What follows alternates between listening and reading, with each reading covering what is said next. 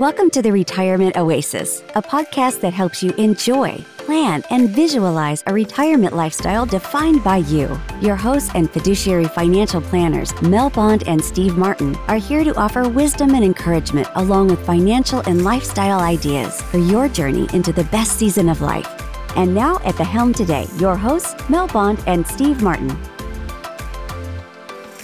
Welcome again to another episode of The Retirement Oasis. This is Steve Martin and, of course, got Mel Bond with me again today. Hey, Mel, how's it going? Hey, Steve. I'm excited about debt today. Yeah, we're going to talk about whether or not you should pay off mortgage a little bit before retirement or in retirement. It's one of the most oft-asked questions, if you will.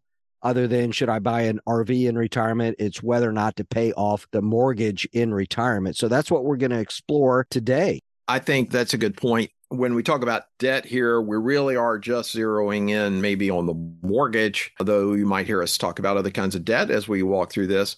And, you know, there's differing views on this question. I would say there are many benefits and reasons to be free of a mortgage in retirement, but we're also going to look at some of the potential benefits of having a mortgage of some type in retirement, and ways to use that debt strategically in retirement to give you some, some benefits. Of course, avoiding bad debt is a no-brainer. By bad debt, we mean we're really not fans of this kind of debt at any point in your life, especially at retirement. But bad debt would include credit card debt. Relying on credit card debt in retirement is certainly not good, just as it's not good at any point in life, typically because the interest rate that you pay on your credit card debt is much higher than the uh, earnings that you could have on an investment portfolio. So just not a good use of money there. Then the second kind of bad debt would be using, say, a, a loan to buy a car when that car is not within your financial means right now. In other words, the only reason, the only way you could have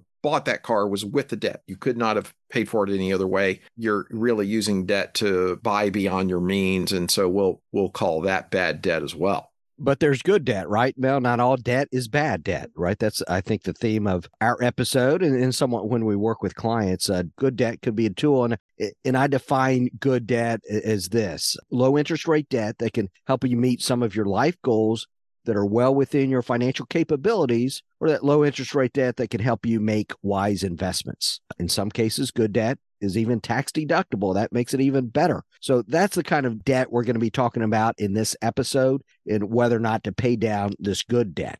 A common view, though, still, even with good debt, some say, especially those in the financial entertainment space, I would say, they say that uh, pay off all debt. You know, all debt is bad. It should be paid off at all all times, and really should never be taken on, taken on. That kind of advice has helped a lot of people by being disciplined about not taking out debt in the first place, really forced them to live within their means, and maybe even too frugally, but it has helped them stay disciplined. Maybe they either not take it out or pay down debt more aggressively. So I don't want to discount the fact that that approach has helped out many people, but the other approach of utilizing good debt in a smart manner has helped out and could help out, I think, a lot more people than than they realize.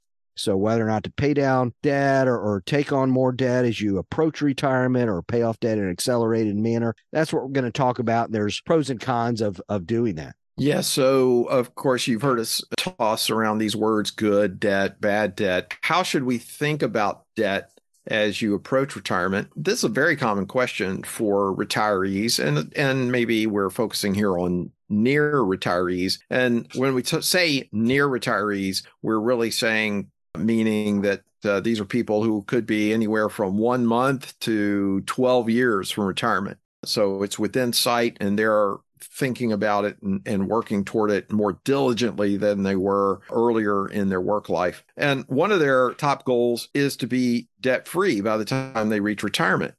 They uh, oftentimes will state that goal in non-financial terms or with non-financial reasons. It's the way they were raised, or they've always had this goal in their mind, and they've almost connected being debt-free with retirement itself. So what are the benefits of paying off debt in retirement? Well, certainly there's peace of mind. And a lot of these folks uh, who set this goal have that top of mind, knowing that you don't have to pay a, a lender every month when you're retired lowers the amount of money that you have in your sort of, you know, cash flow needs. And that feels good, right? Just I've reduced my spending. That idea that your expenses have been reduced when your income is reduced at retirement brings some peace of mind. It's also nice to know that you own your own home, free and clear, no mortgage on the home. You don't have to worry about, what if I don't make my payments? The bank can come take your home. All you got to think about is maintaining that home with your regular monthly expenses and then with your periodic uh, larger home maintenance expenses. So that's a lot of peace of mind. But there's also financial benefits in paying off debt by the time you reach retirement.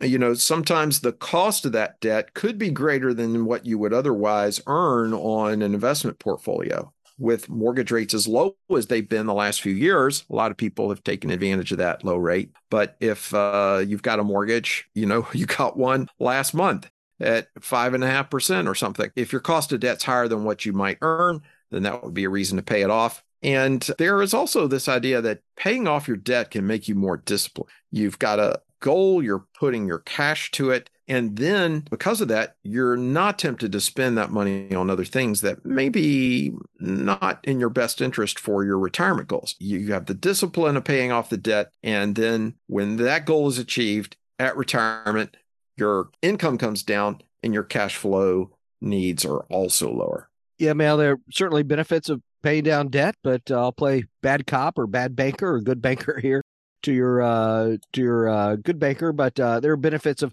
carrying a mortgage into retirement, I would argue, but many people assume that paying off debt is always better. And their thinking is that, okay, I, I reduce my debt. I no longer have this expense. I no longer have the interest expense into retirement. So automatically, if my expenses are less, aren't I better off, you know, the sooner I pay it? Well, you alluded to this earlier. Um, that logic is ignoring the benefit you otherwise could get on your investments if you don't pay down the debt. If you pay down the debt, you're losing the opportunity to have that amount that you used to pay off the debt uh, be invested and theoretically grow. So you're you're basically reducing your assets by paying off your liabilities.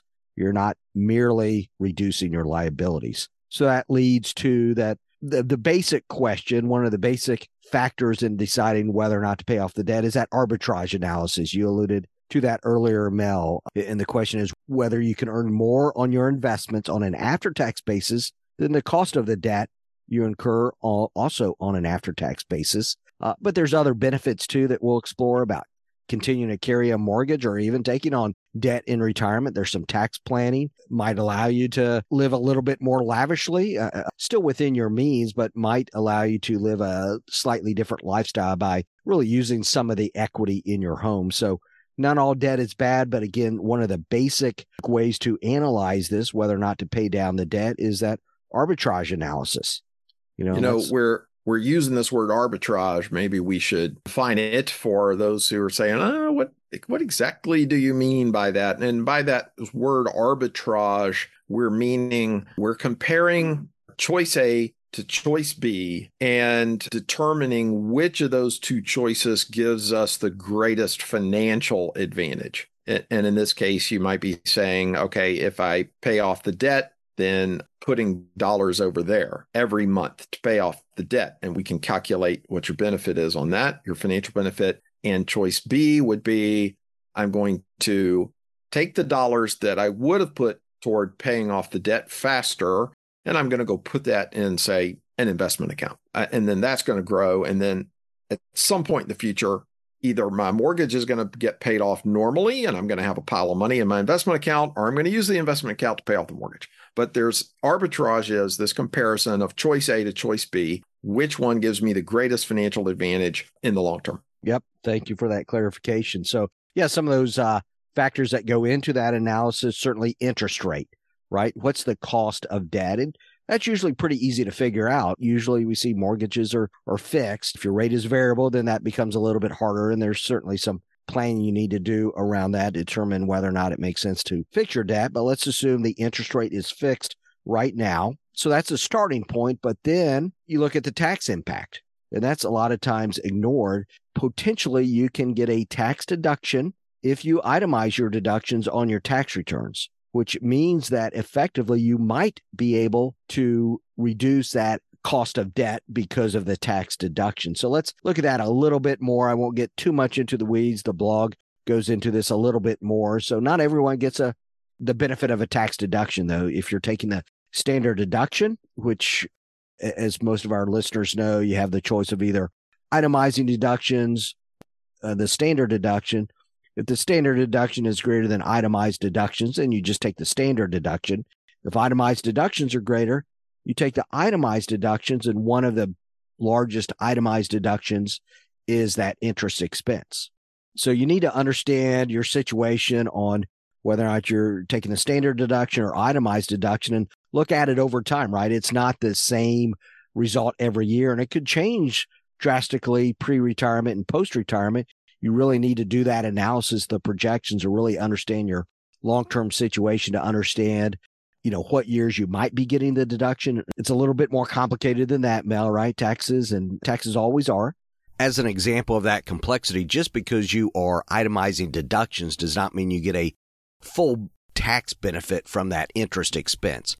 It's really only the excess of your itemized deductions over that standard deduction is effectively what you're getting a tax benefit from.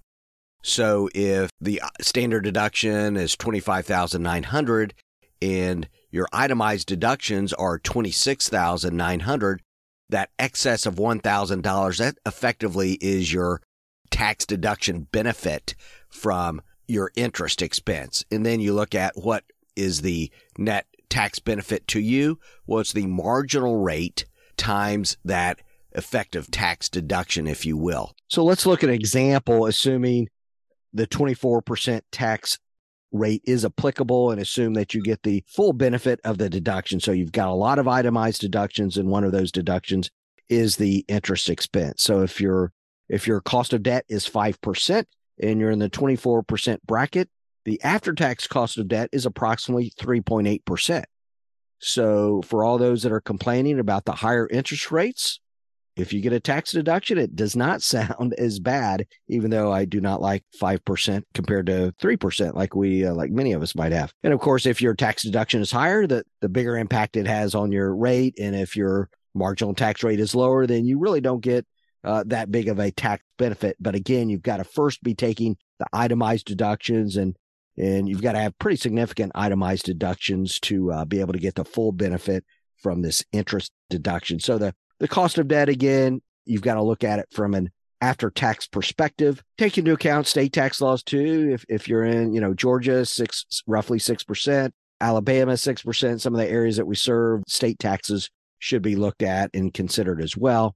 And just know we don't know future tax laws. You know, one big area of tax laws that seems that have moved lately, we don't know exactly where they're going to go in the future, is the amount of the standard deduction. You know, the standard deduction was increased in two thousand eighteen uh, quite a bit. As a result, many people did not itemize their deductions, and that meant many people weren't getting the benefit of this interest rate deduction. Now, those laws are legislated to change once again in, I guess, twenty twenty-six, unless Congress makes some changes before that, and they might. It's going to be interesting to see if those higher standard deduction amounts stick around. If they do, again, less people will be able to itemize the deductions, or less of a need to itemize the deductions, which means less people will get the benefit of this tax deduction. So stay tuned on that. Understand that the future tax laws impact decisions even today. So the after-tax cost of debt, we looked at that. But the other side of the equation, Mel, is the expected return on investments. That's the other part of the arbitrage equation we laid out. Yeah. So expected rate of return. You know what the cost of your debt is.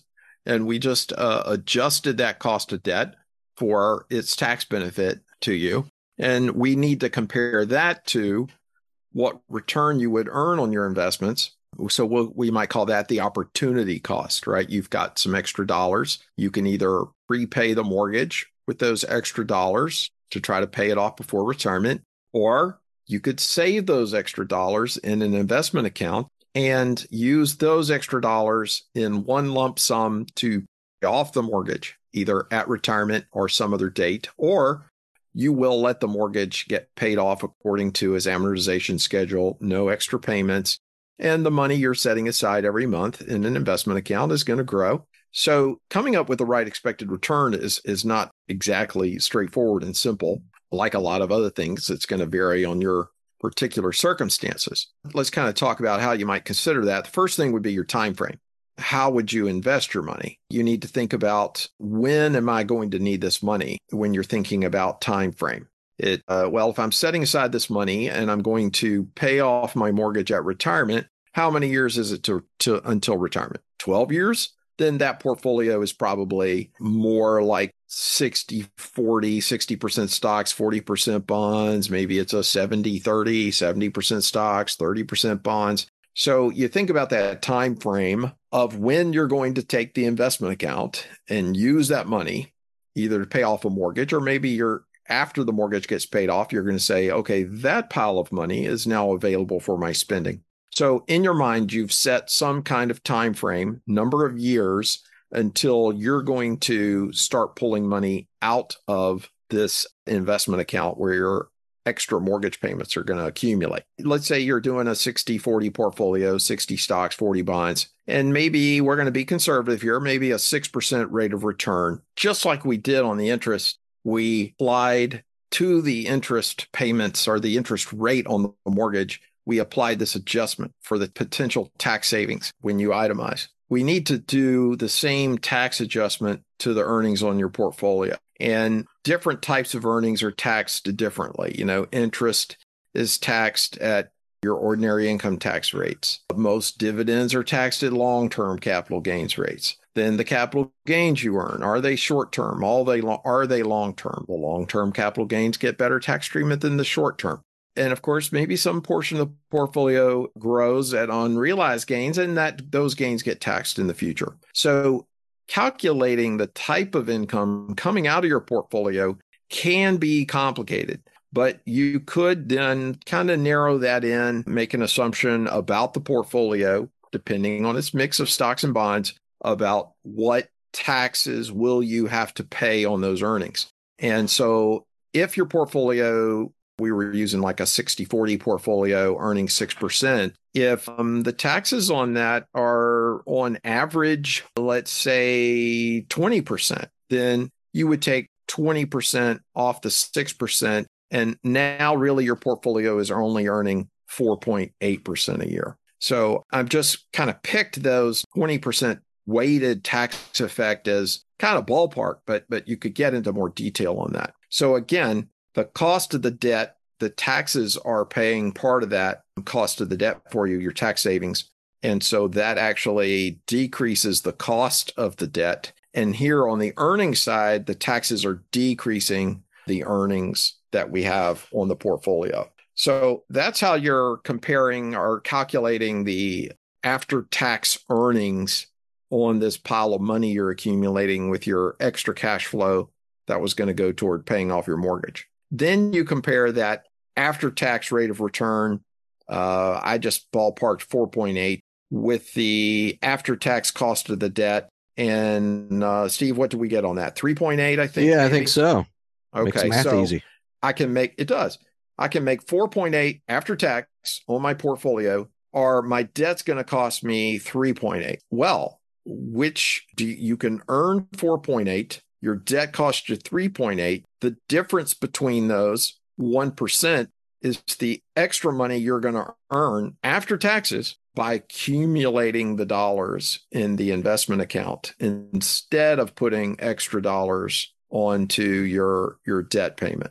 So if the debt, Mel, is, I was just going to say, so if the debt's, let's say the principal's three hundred thousand, that one percent arbitrage, if you will, it's three thousand in that year. Of course, the debt's eventually paid down, the principal's paid down, so it's not three thousand every year for the rest of the period. It gradually decreases, that benefit gradually decreases, but those benefits can add up over time. Yes, yes, they add up over time, and there's a compounding effect too, right? We're we're mm-hmm. not really talking about that compounding effect, and that compounding works both ways, right? Your the extra money on the debt would compound, but you're also going to compound on your investments. So, you know, if you study the equations for compounding, since you're going to make four point eight after tax on the investments and your debt's only going to cost you three point eight, the gap one percent actually compounds to be a little more than one percent. Mm-hmm. So it's slightly better than what we've just calculated. Now, those are numbers, right? And as we've said over and over again in, in this discussion, there is also the non-financial benefits. And so now you've calculated this arbitrage of one percent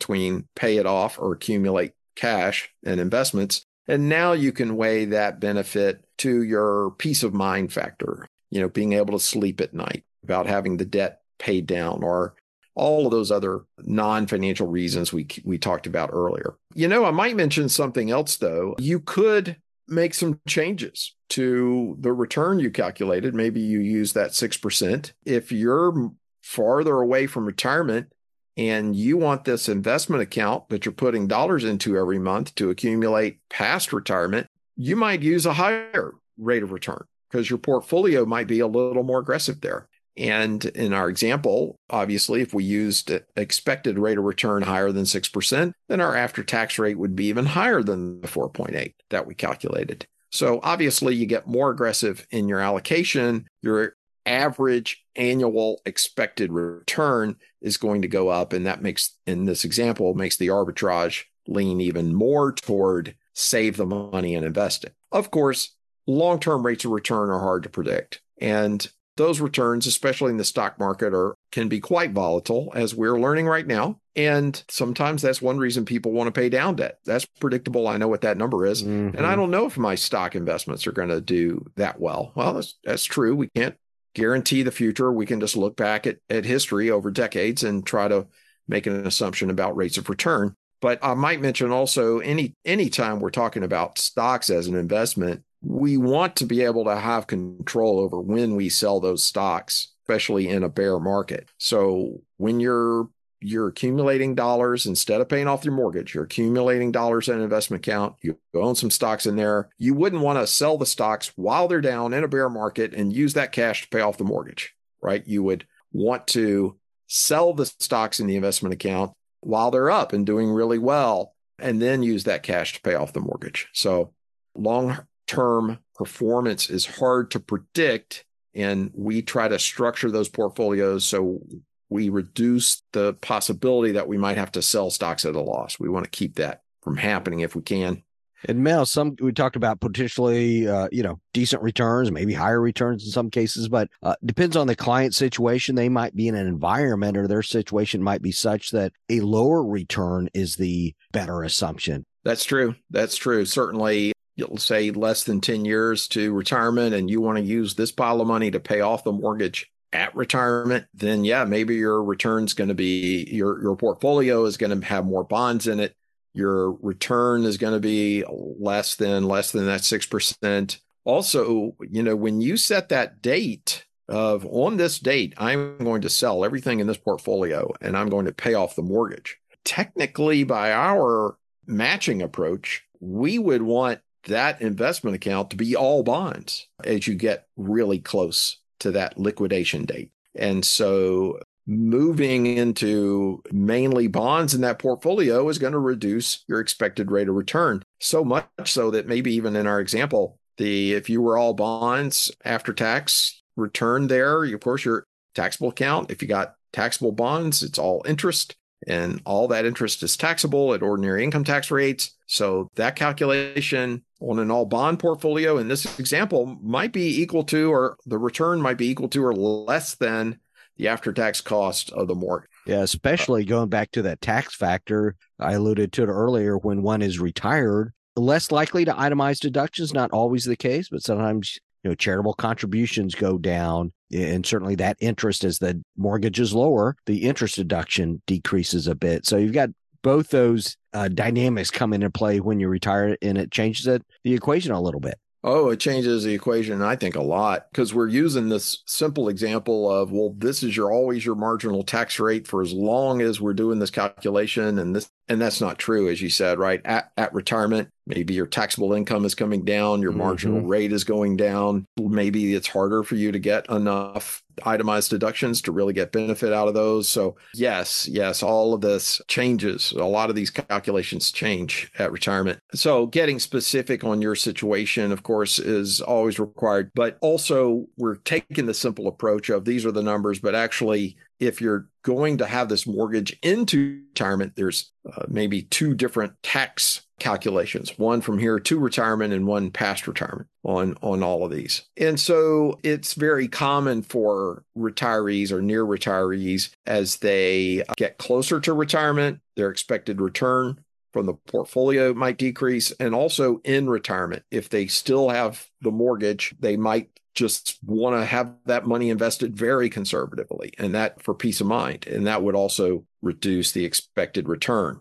Well, thanks, Mel, for looking at that uh, rate of return and going deeper into that arbitrage analysis and deciding whether or not to pay down the debt. And, but there's other factors other than the arbitrage analysis and deciding whether or not to pay down your mortgage going into or, or through retirement. And that relates to taxes. And, and I'll touch on a few of those things. One uh, idea is that rather than pay down debt, maybe it's better to use that cash flow to save to some retirement accounts, whether it's a four oh one k, an I R A, or an health savings account. The tax benefits may be so great that it's better to take advantage of those tax benefits than paying down debt, or it's another factor, I guess, in not paying down debt. So something to consider there, because you're pre-retirement, you're probably going to be in a relatively high tax bracket. Again, post-retirement, that issue really doesn't apply, right? You, you need to have earned income to, to be able to save to those accounts, and your tax rate's probably a little bit lower. So being able to save to retirement accounts may be another reason not to pay down that debt aggressively,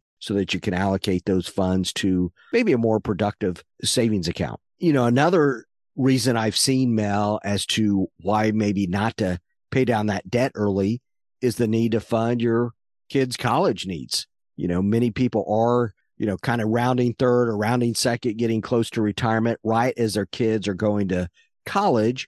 And maybe they don't have enough saved up in a five twenty-nine plan already, and they're reliant on student loans or some other loans to meet those expenses.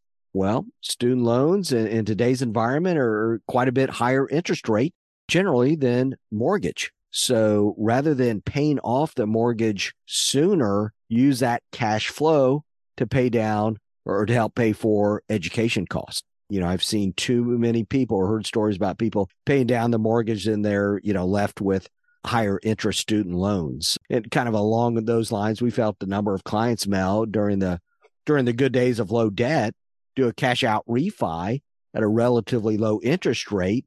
And the rate was about half of what the student loan rate would be. So all in all, uh, it could be a good strategy to use your equity in your home to help effectively pay for your children's college years to the extent that that's a goal of yours. And of course, interest rates have moved a lot in the last few months, so maybe those opportunities aren't as prevalent today. But still, you need to look at the numbers, and maybe rates will be down again in a few years, and and that home equity line versus student loan uh, might work out still in, in your favor there. Yeah. Yeah. It's a dynamic uh, decision, no doubt. It, it changes through the years.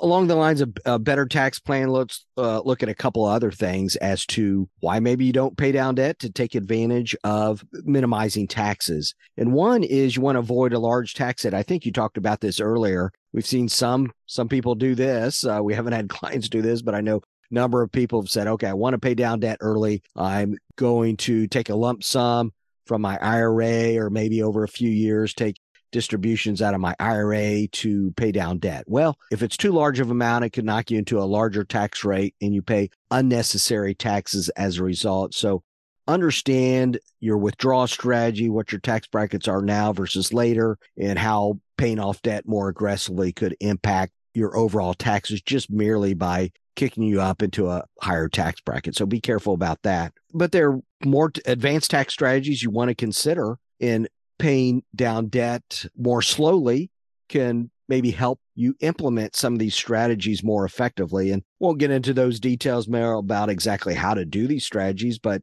uh, by keeping your cash flow available for some of these strategies rather than pay down debt, it could help minimize taxes. But some of those strategies would include Roth I R A conversions, right? So by being able to, when you convert from an I R A to a Roth I R A, you incur taxes.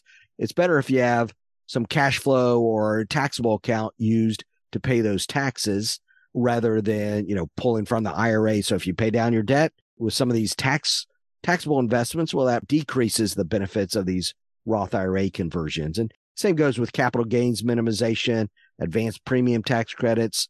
By having, let's say, a war chest of taxable accounts or cash assets to help meet your expenses could help you qualify for some of these extra subsidies or some of these capital gain, low rates in, uh, for capital gains taxes. So by not paying down the debt, again, affords you or gives you a, a more of a war chest for tax planning, if you will. Well, and th- that tax planning, those Roth I R A conversions, I know we've seen some uh, clients significantly improve their net worth by doing those Roth conversions. And they would not have been able to do that without, like you say, a war chest of some, a taxable account that had some extra cash and, and bonds in it to help pay the taxes on those conversions. But looking ten, twenty years out into the future, boy, doing those conversions brought tremendous benefit to them uh, versus not doing them. Exactly. You know, I get excited. You and I get excited about the tax benefits and some of these arbitrage benefits. But again, we want to remind our listener that we're not negative, oblivious to the fact that it can provide you peace of mind of paying down debt, regardless of what the numbers say. And that impact usually controls the decision, but don't don't ignore the tax benefits, though, at the same time.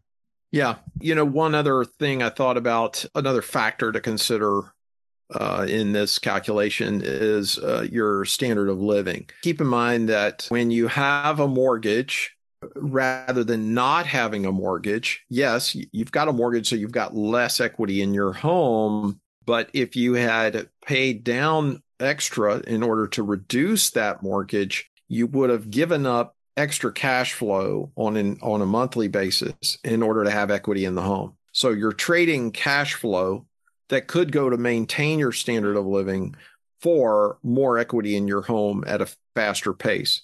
And generally, we're not fans of having to rely on home equity to meet your expenses in retirement, but there can be situations where using that extra cash flow to maintain your standard of living uh, can just feel better and make life a little bit easier than trying to pay off the debt as fast as you could. And I know we've got at least uh, one client that I can think of off the top of my head where this is what we uh, recommended for them. So you're maintaining your standard of living rather than trying to build up massive equity in your home quickly. And maintain, being able to maintain that standard of living going into retirement can make the transition to retirement a lot more peaceful and easy for you. Of course, that was easy to do when mortgages were at three percent. And now that they're above five, maybe that calculation is not quite the same. Well, I was just going to say, yeah, so how do we do this analysis? I mean, we talked a lot about the the factors and some of the things that we consider, but it's it can be simple, but to get the right answer, it's not necessarily too simple. There are many factors for somebody to consider. And then, of course, there's factors to consider on a single year basis. There's more factors to consider when you're stretching this out uh, multiple years. You need to understand your your situation, and we say that often, but how do you do that? There's ways to get help, some tools that can be helpful for you. You could do the analysis with some online calculators, but boy, those are not necessarily uh, the best. They're, they just don't get into the details. We call this a scenario analysis, where you're you know comparing one scenario to another, paying down the debt, accumulating cash, paying the debt in the future, maybe accumulating cash and never paying off the debt uh, or accelerating the payment of the debt. So maybe there's two or three scenarios that that all need to be analyzed. And so when you lay out those scenarios and write them down, look at them, can give you some insight as to, well, what kind of tools do I need to analyze this? Oh, and don't forget, of course, the tax implication, implications. A lot of the online tools do not do a good job on uh, estimating taxes. And as we've said, there might be two different tax situations for you, one from now to retirement, and then after retirement, your tax rates, marginal tax rates, and other things are likely to change, maybe be lower. So you've, if you're going to do a projection in uh, that includes years in retirement, then you've got two different kind of tax situations to calculate. And of course, you're going to run all the numbers. And then there's that non-financial aspect. It's we find that it's really good to run the numbers and see what they tell you, and then overlay that with your peace of mind factor about uh, paying off your debt. So where can you get some help here? I mentioned online calculators, probably not the best tools for this kind of analysis. You can build your own.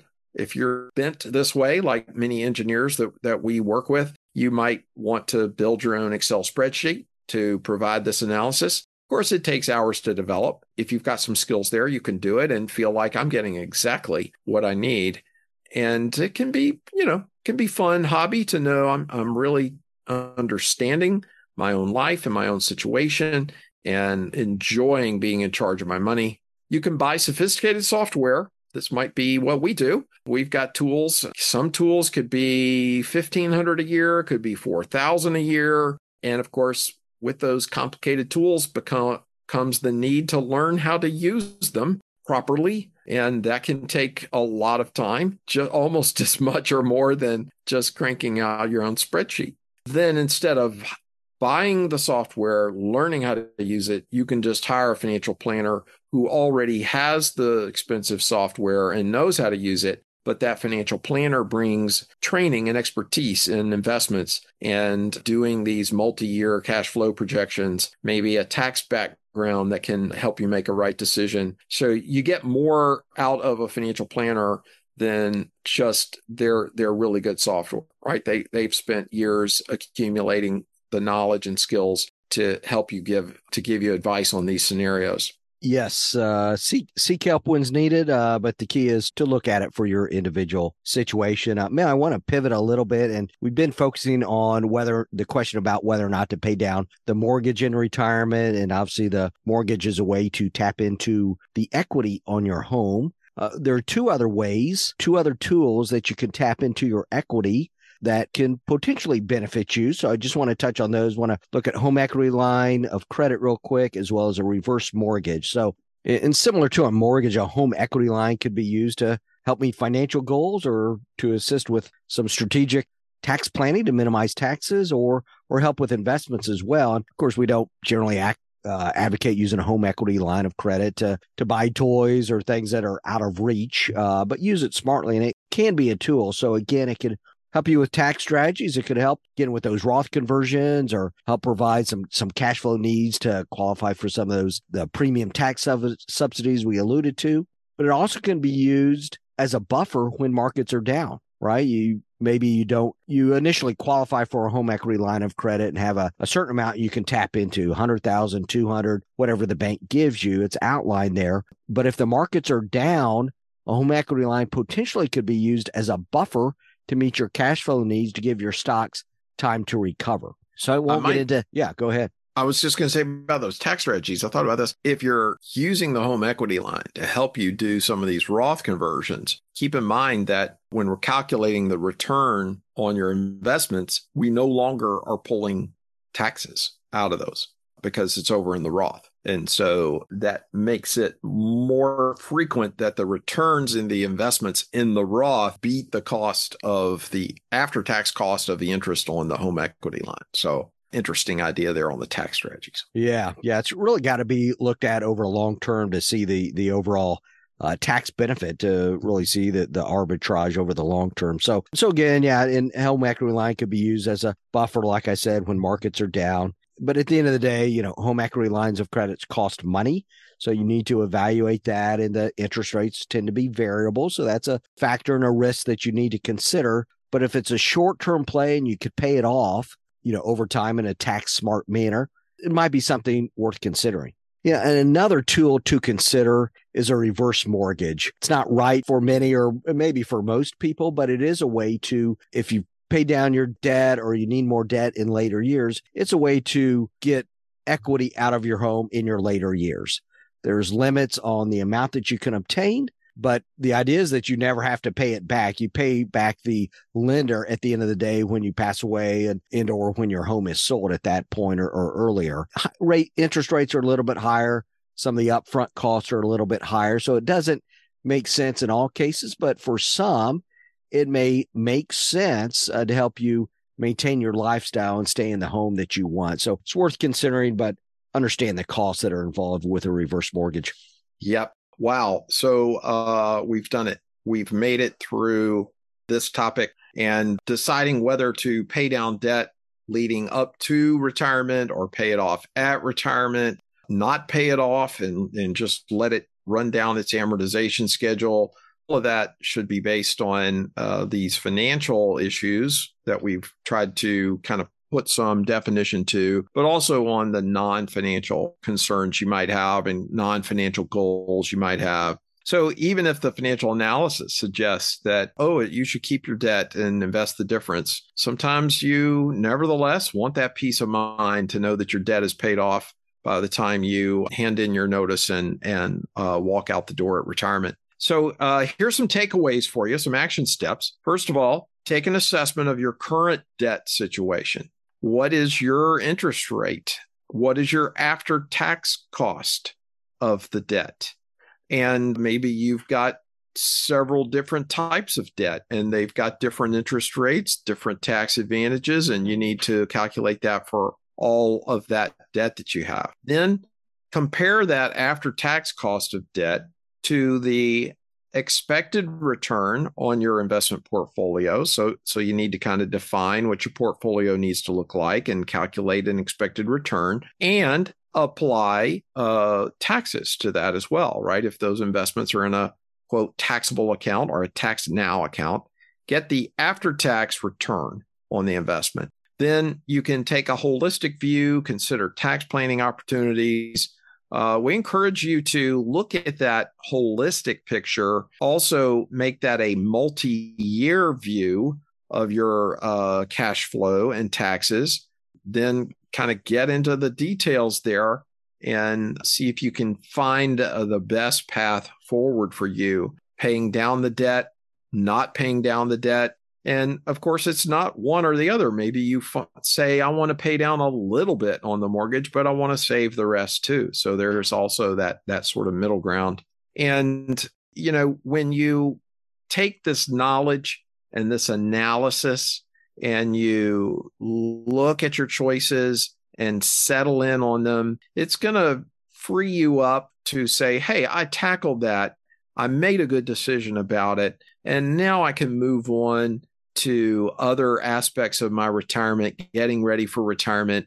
That's going to bring me some more fulfillment to my life. I've done my homework on this. I've made a decision. This is my path. And now I can focus on some other aspects of retirement that I need to get ready for. Well, we want to thank everybody for joining us today at the Retirement Oasis. For more information, please go to the retirement oasis dot com, where you can find links to additional resources that we've mentioned in this uh, episode. And if you need guidance and encouragement in planning for your specific retirement situation, and you want fresh approach from a fiduciary professional, please visit our firm's website at oasis wealth planning dot com, and you can schedule an exploratory call with us. Also, If real, if you liked what you heard here today, uh, you're enjoying our podcast, please visit your favorite podcast platform. Give us a good rating and review.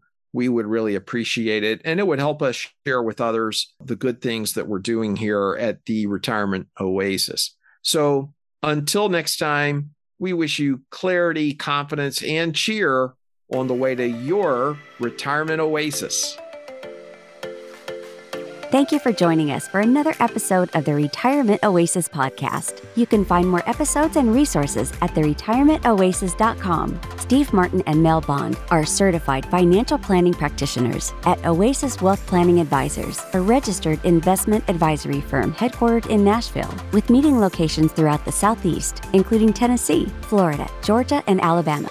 The opinions given are for informational and entertainment purposes only and should not be construed as personalized investment, financial planning, or tax advice. Consult your own professionals for recommendations specific to your situation. Investments involve risk. Past performance cannot be used as an indicator to determine future results. On behalf of the crew at the Retirement Oasis, we thank you for listening.